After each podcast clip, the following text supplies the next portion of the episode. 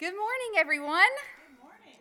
What a beautiful morning it is today that the Lord has given us. And this weekend, the weekend in general, is a unique time for everyone. It's a time for relaxing and events that we attend. It's a time to get everything done that you don't normally have time to do during the week. And then you have Sunday, a day of worship and relaxation, and my favorite day of the week.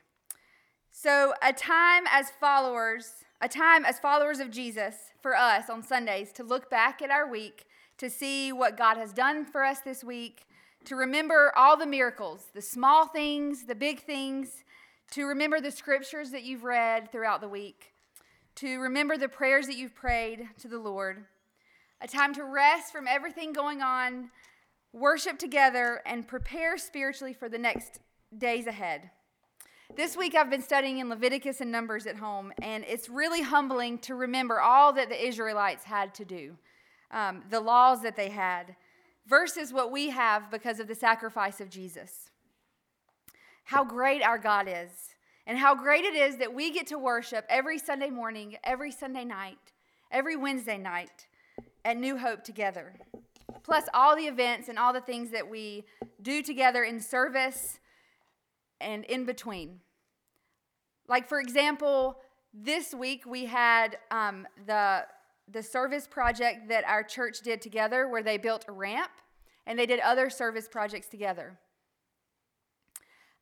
Our church is so blessed to have a pastor that not only stays true to what God says, who is completely devoted to scriptures, but also teaches us each week, multiple times every week, on how to live a life worthy to be called a true Christian, and one that models that daily in his own life. His commitment to God is evident, and his love and commitment to each of you is never-ending. From calls and texts and prayers, visits, help at your homes, godly advice, a listening ear, a servant from helping cut watermelons, all the way to fixing countless things at this church, and to so much more that he does that could fill this whole service. Pastor Russ, we are so thankful for all that we see that you do and all the things that are unseen that only the Lord sees. And this morning we have a few people that have gifts for you and would like to share an encouraging word to you.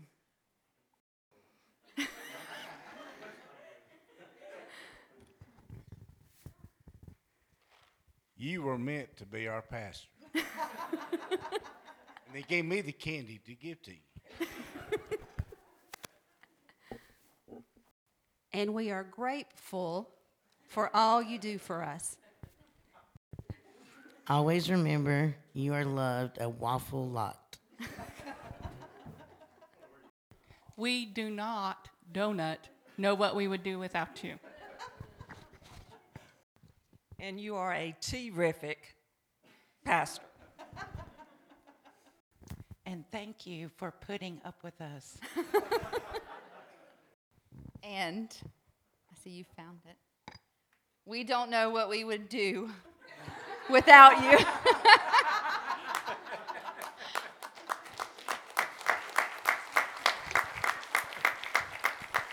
And from the church, an appropriate shirt.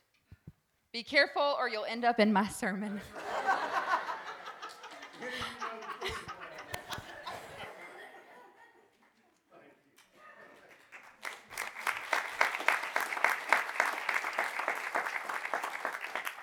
Thank you for all that you do for us, and we hope that you feel loved all year, and in this month, we hope that you feel an abundance of love from everyone. And we have an announcement from the ACT teens.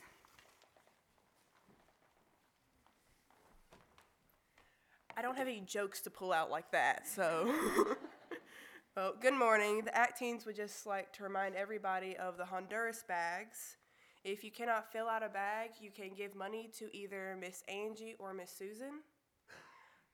If you do decide to fill up a bag, there is a do's and don'ts and little list in the bag. The bags are due Sunday, October 30th. The bags will be on the bench after church, or the ACT teens have some to give out right now if you would raise your hand and you want one. Okay, no. Okay, we got one at least. Thank you.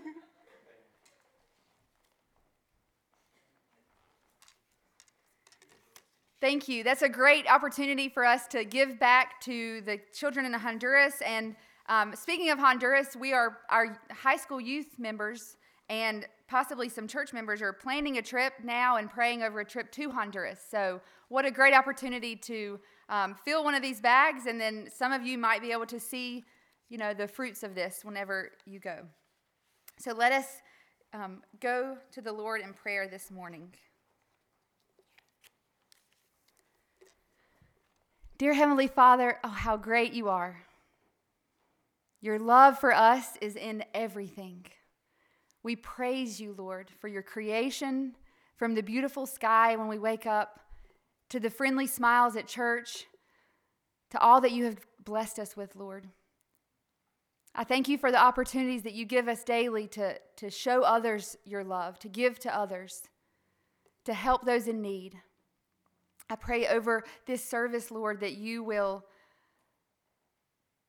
guide us through your words, that you will cause us to look back at our week to see where we fell short, Lord, and where you were so grand in your appearance. We praise you, Lord, unlike any other. We give you this time in worship, and we pray that it pleases you, and that our words bring you joy, and that our hearts and our minds are focused on you. And it's in your wonderful, holy name that we pray. Amen.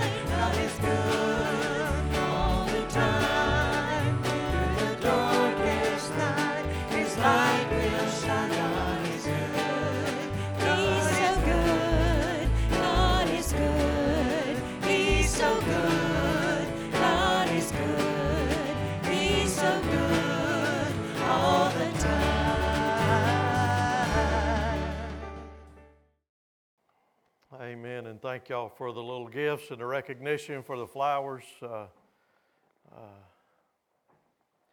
21 years is a long time, you know, and a lot of change has happened in the last 21 years. I've gotten fatter, I've gotten grayer and less hair. Hey, not just me, everybody's changed now, okay? when we were looking through the old directories for some pictures from Miss Catherine's thing last week, I started looking at some of the pictures, you know, and how we've all changed. That's what we're going to talk about this morning, how we change, you know, and the good thing about changing in Christ. And, you know, families have changed over the last 20 years. Y'all have watched our children grow up and multiply, you know, and I've seen your children and grandchildren be born and grow up, and it's just been a blessing. And y'all have been a blessing to us for sure and to our family, and we greatly appreciate your love back to us. We are very grateful to be here, that God led us here and has blessed us in a lot of different ways. Today, as I said, we're going to talk about change, and if you will, turn your Bibles to 2 Corinthians. We're going to be in there this morning, and after I started working on my sermon last week, I started thinking I used a clip or a reference to Snow White and the Seven Dwarfs just a couple of weeks ago. Well, I'm back on Snow White and the Seven Dwarfs again this week. You all remember the movie where the queen summons the magic mirror, and she asked, what does she ask the mirror? Mirror, mirror on the wall, who's the fairest of them all? It wasn't her, was it? Who was it? It was Snow White, wasn't it? And that just sent her over the edge.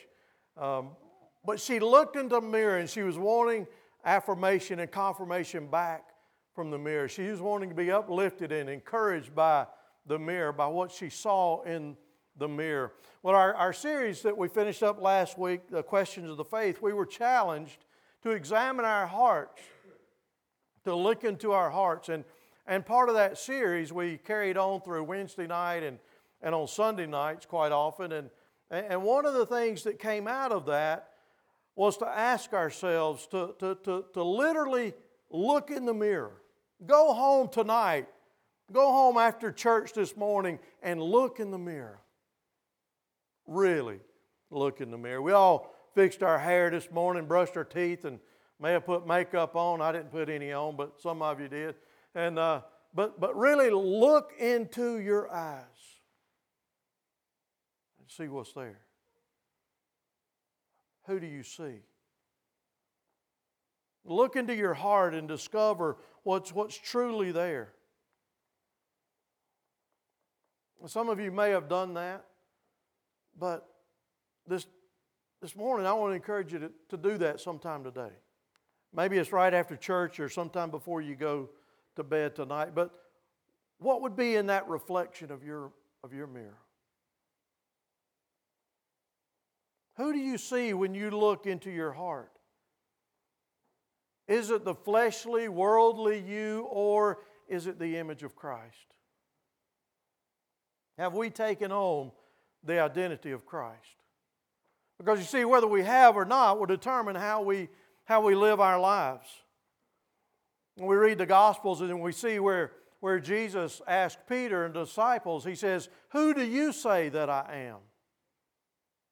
I want to turn the tables on that a little bit this morning and say, who does Christ say that you are? Who does Christ say that you are? And throughout this coming series, we're going to look at some of the things that we as believers are called. What does Christ see in us? What are we called to do in Christ? And we find one of those in 2 Corinthians chapter 5.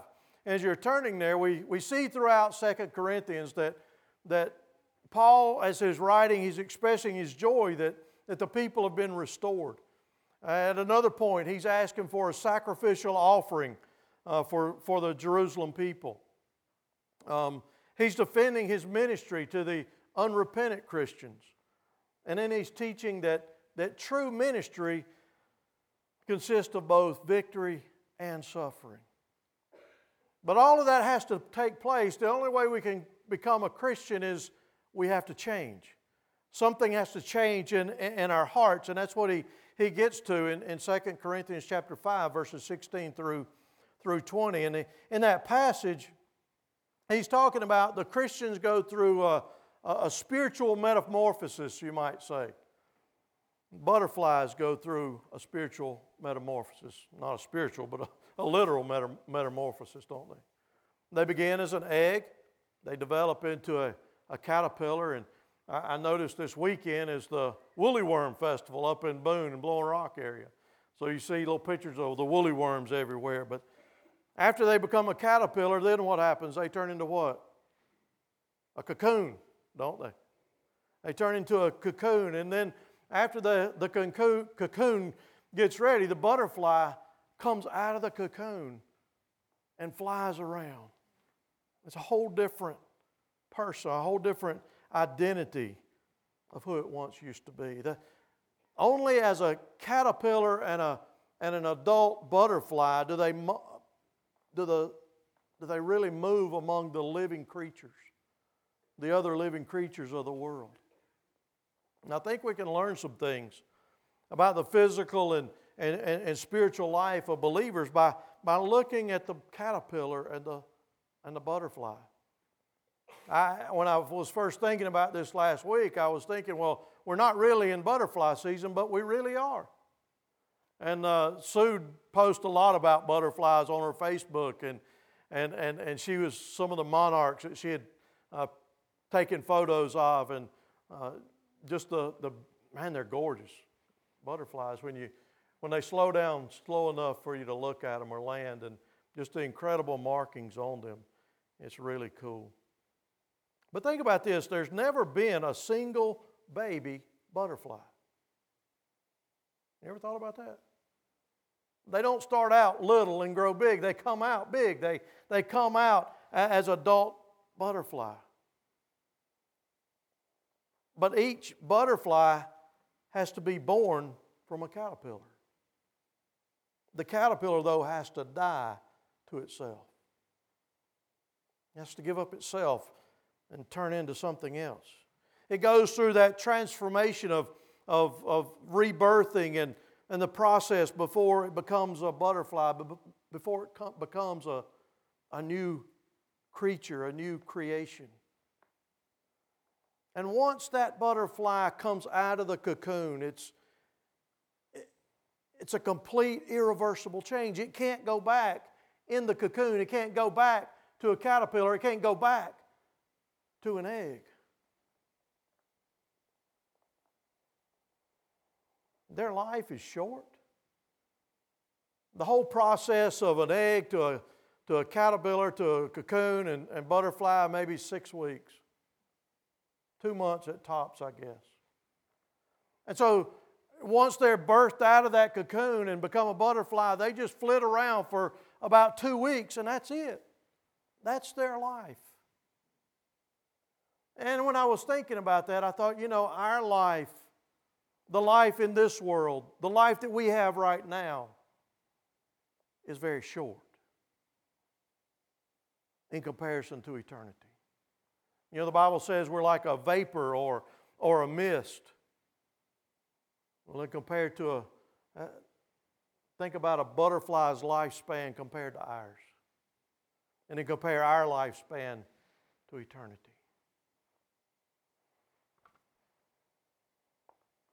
But no matter what the butterfly ever does, he'll never become a caterpillar again.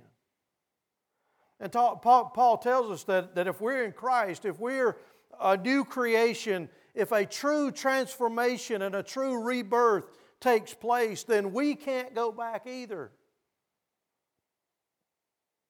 We can't go back to the old ways and living life the old way, because once we've experienced the goodness and the sweetness of God, we can't go back. If we have literally been transformed into a new creation, we can't go back to the old.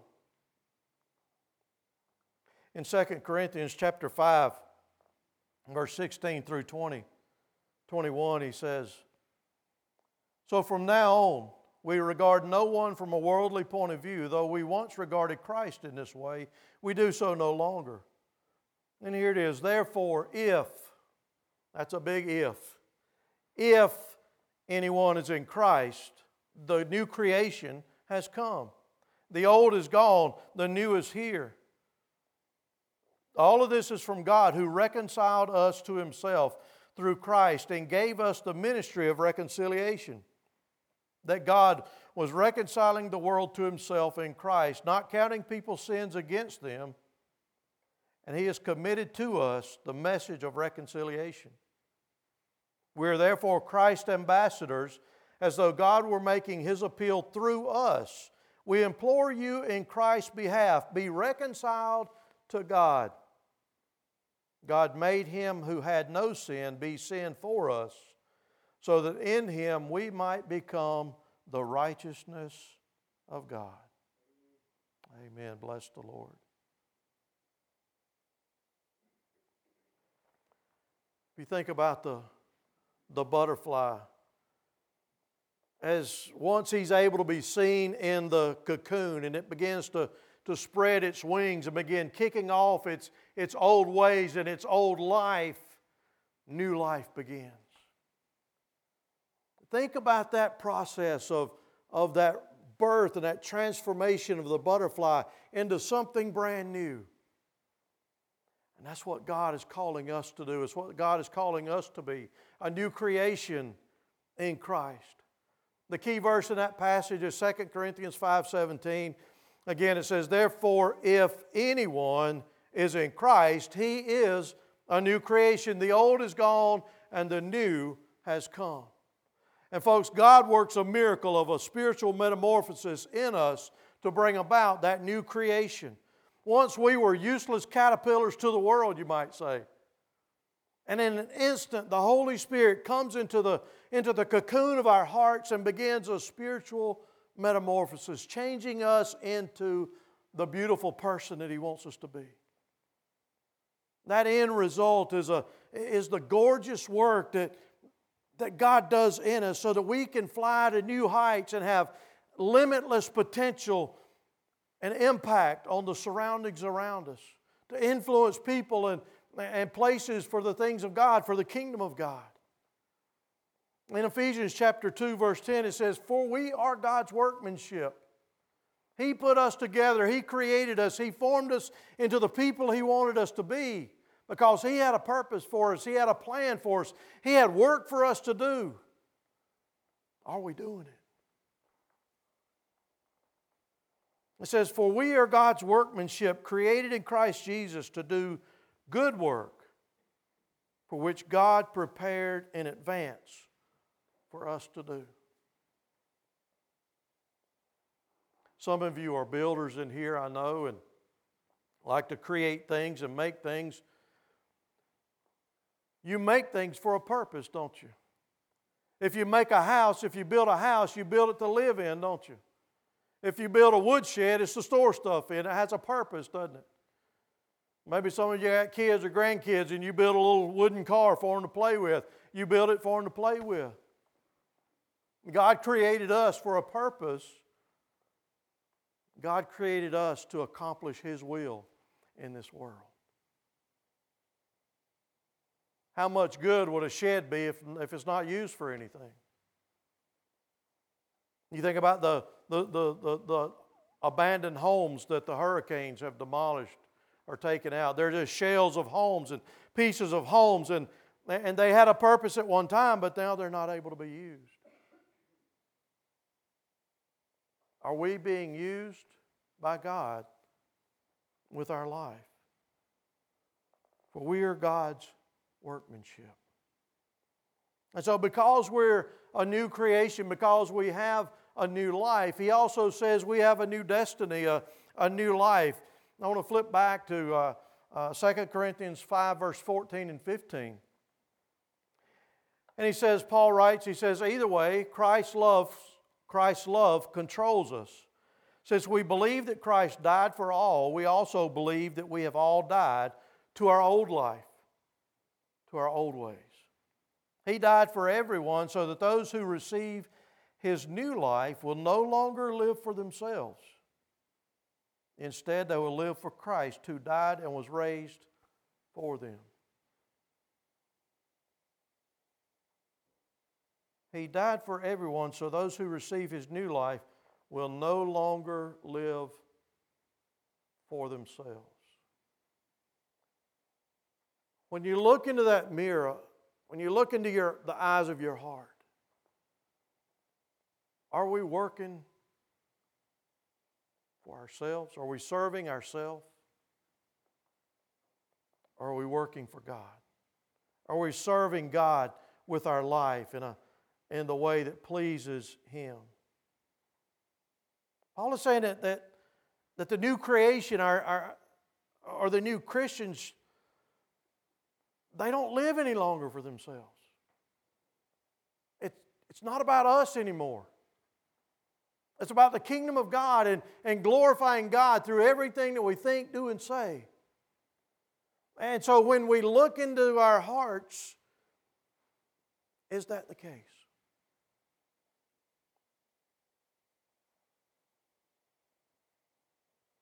The caterpillar has a new identity, a new beginning, a new start, a new life. The birds of the birds of the air that used to fly around, they used to eat the caterpillar. And now they don't even recognize the caterpillar because it's a butterfly flying the friendly skies with them. They've changed and moved to a different destination and a new life. Are we still living the caterpillar life? Are we still crawling on the low levels of earth, or are we flying in the heavens with God? Is our life beautiful like the butterfly? Or you can see the old ugly caterpillar there.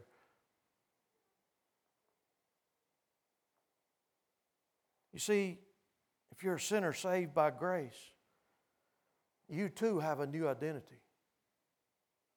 You have a new identity in Christ. We went on a mission trip several years ago, and I can't remember. I was trying to think earlier in the week, but I'm thinking it was one of the first mission trips we went to in Honduras, in the lower part of Honduras. And we went to a river where they had a baptism. Had several baptisms that morning, but it was also, am I right? Okay. And I don't know if they called it the butterfly river or whatever it was. But folks, there were hundreds or thousands and thousands of butterflies just all over the place. And we were doing, they had done baptisms there. And I thought, what an incredible comparison. Being raised to new life in Christ. And seeing the transformation that the butterflies had taken on in their new life. They had been freed from the captivity of their cocoon, and they were enjoying their new way of life. Again, they were once crawling on the ground, and now they were soaring through the skies, flitting around, hundreds and thousands of them. Oh, the beauty to see that. We're like that when we find our purpose in Christ. When we're living for Him, when we're living on mission for Him, in that we have a new life. We have a new life, a new destiny. We also have been reconciled with God, and because of that, we have a ministry of reconciliation for other people. In verses 18 through 20, Paul is saying that God has a new purpose for our life, and its new meaning hinges on every purpose of eternity. He says in verse 18 and 19, he says, all this is from God, who reconciles us to Himself through Christ and gave us the ministry of reconciliation, that God was reconciling the world to Himself in Christ, not counting people's sins against them. Praise God. And He has committed to us the message of reconciliation. Our new purpose is to set eternity in the hearts of other people. We're to be agents and be a part of that process. We all have that ministry of reconciling the rebellious world back to God. And how do we do that? Well, we're ambassadors for Christ. It says in this passage. An ambassador for Christ, if you think about it, or ambassador for a government, has all the authority of the government behind them and everything that they say. Folks, we as Christians speak with the authority of God behind us. When we speak with God's grace and the guidance of the Holy Spirit, we speak for God. We share His Word with other people. This is God's Word, and we're sharing that with other people.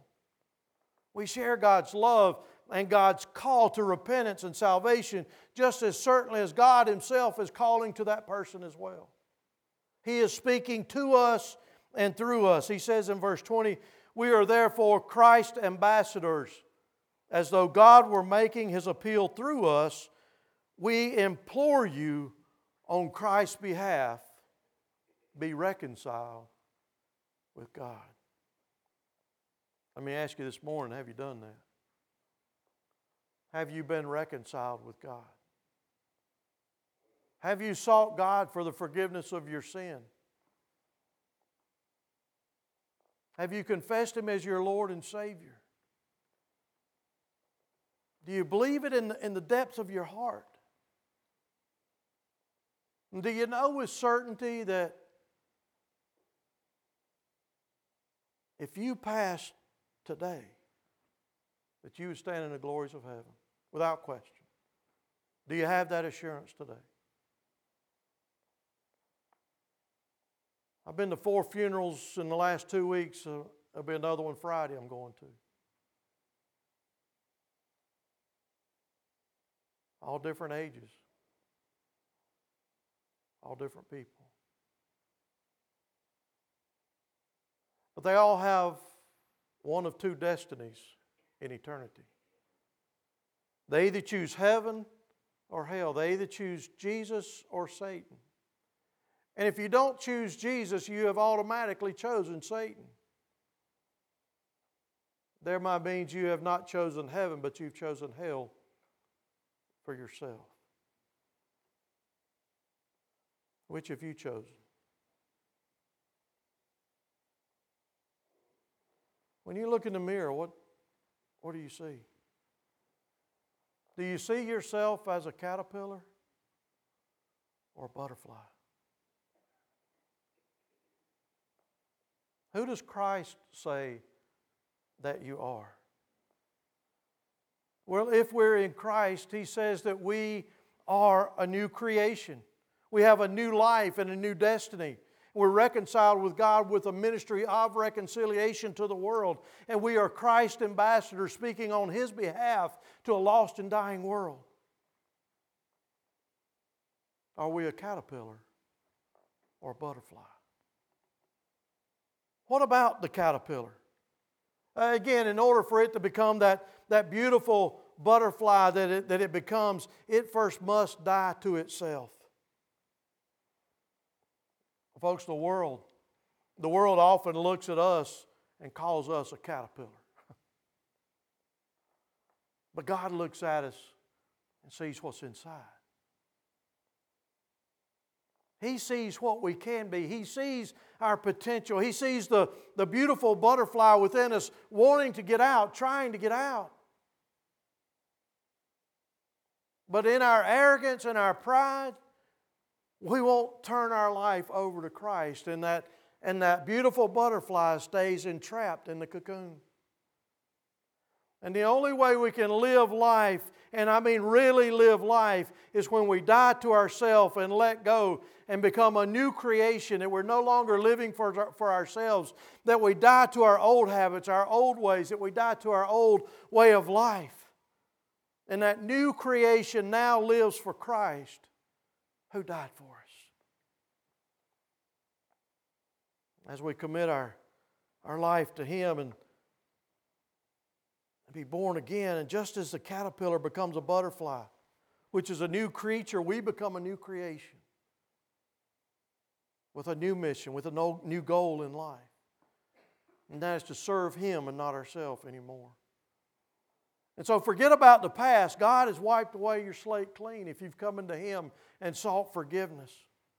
That broken vessel that you came in, God has remodeled you, reshaped you, refined you, and made you new again. Made you into a new creation. The broken, gone from broken to blessed, from useless to useful, to purposeless to purposeful, from despair to repaired, from junk to justified with the blood of Jesus. Amen? And praise God for the blood of Jesus. For it is only through the blood that we're saved. I pray today that you will make that decision to follow Christ. Or maybe today we really do need to look in that mirror and see what's inside our hearts and ask God to reveal to us what needs to be cleaned up.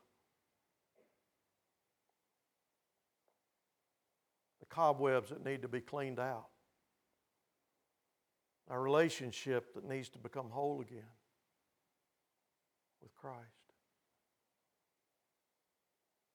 Where are you? What do you see in your heart? Let's pray together. Almighty God, we thank you, God, that you allow us and you want us and you desire us to become that new creation. That we can set aside and get rid of the things of the world, the evil and the darkness and our evil ways, our wicked ways, our bad ways.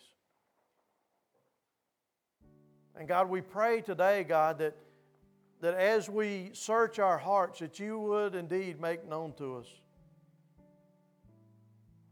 what's in there. But God, before we do that, we've got to get rid of the pride in our hearts to even go to the mirror to look and to be honest with ourselves about what's in there. And God, maybe this morning you are speaking to someone that needs to renew their relationship with you, needs to recommit their life to you. Or give their life to you for the very first time. Father, you know our hearts. You know everything in there. You know everything about us. And so, Father, this morning, we want to know too. And so make it known to us. That we might respond to you in a way that's pleasing to you. Lord, you know our hearts. You hear our prayers. And we thank you for answering them. In Christ's name we pray. Amen.